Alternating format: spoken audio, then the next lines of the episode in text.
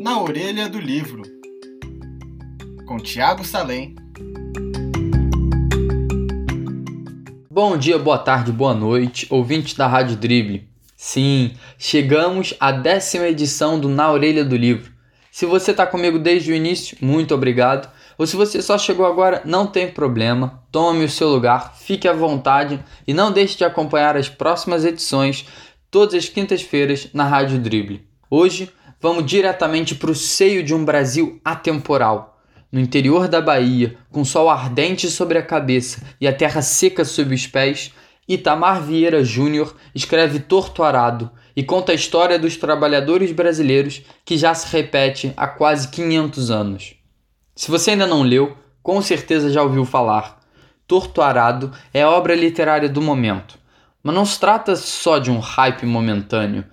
Esse livro veio para ficar, ou como muitos dizem, já nasceu um clássico. O livro é um romance rural. Poderia ser colocado numa estante entre Grande Sertão Veredas, de Guimarães Rosa, e Os Sertões, de Euclides da Cunha. O enredo se desdobra em torno de uma comunidade de trabalhadores da fazenda Água Negra, mas o foco é colocado sobre duas irmãs, Bibiana e Belonísia. O livro se divide em três partes: a primeira narrada por Bibiana, a segunda por Belonísia e a última por uma entidade espiritual, uma encantada, Santa Rita Pescadeira. Logo nas primeiras páginas, o leitor se depara com um certo mito fundador da obra. As duas irmãs, ainda crianças, brincavam com uma faca que encontraram escondida debaixo da cama da avó. A curiosidade para saber qual era o gosto do metal levou as duas a colocarem a lâmina na boca e o resultado só poderia ser um. Belonísia fez um corte profundo na língua e Bibiana a cortou fora completamente. A partir desse momento, uma irmã supre a necessidade de fala da outra, emprestando a sua língua e traduzindo as vontades e os gestos da irmã. Assim se desenvolve uma relação quase simbiótica entre as duas. Bibiana falava através de Belonísia.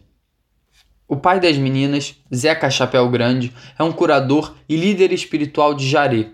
O Jaré é uma religião endêmica da Chapada Diamantina, na Bahia, de matriz africana e que tem influências fortes do candomblé, da Ubanda e também do catolicismo. É curioso que a religião entra na história não como um, um fator que aliena aquela população, mas como um centro de união e conexão com os ancestrais. É por meio das festas do Jaré que os trabalhadores se sentem parte de uma comunidade.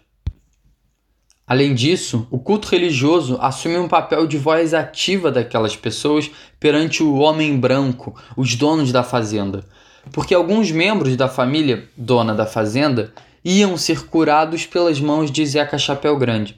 Era apenas naquele contexto em que a hierarquia entre esses dois mundos quase desaparecia e os trabalhadores eram respeitados através da figura do curador.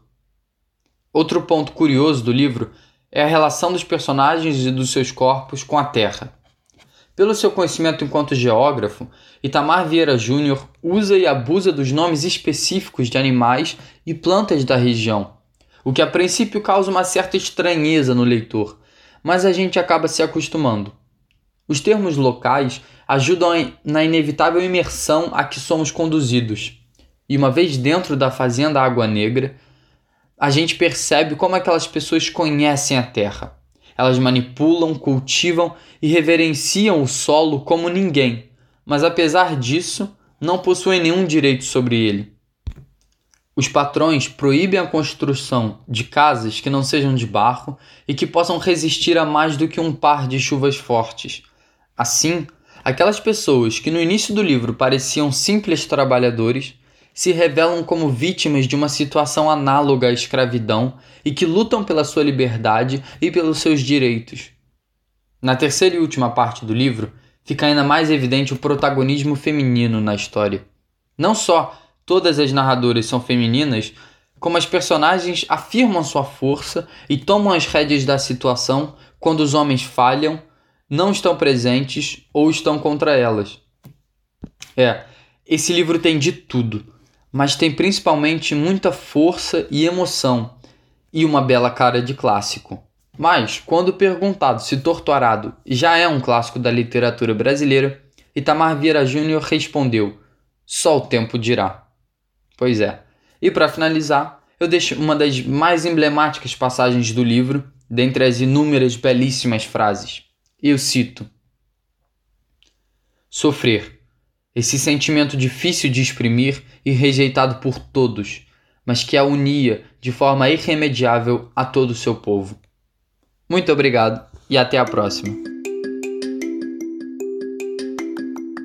Na orelha do livro, com Tiago Salem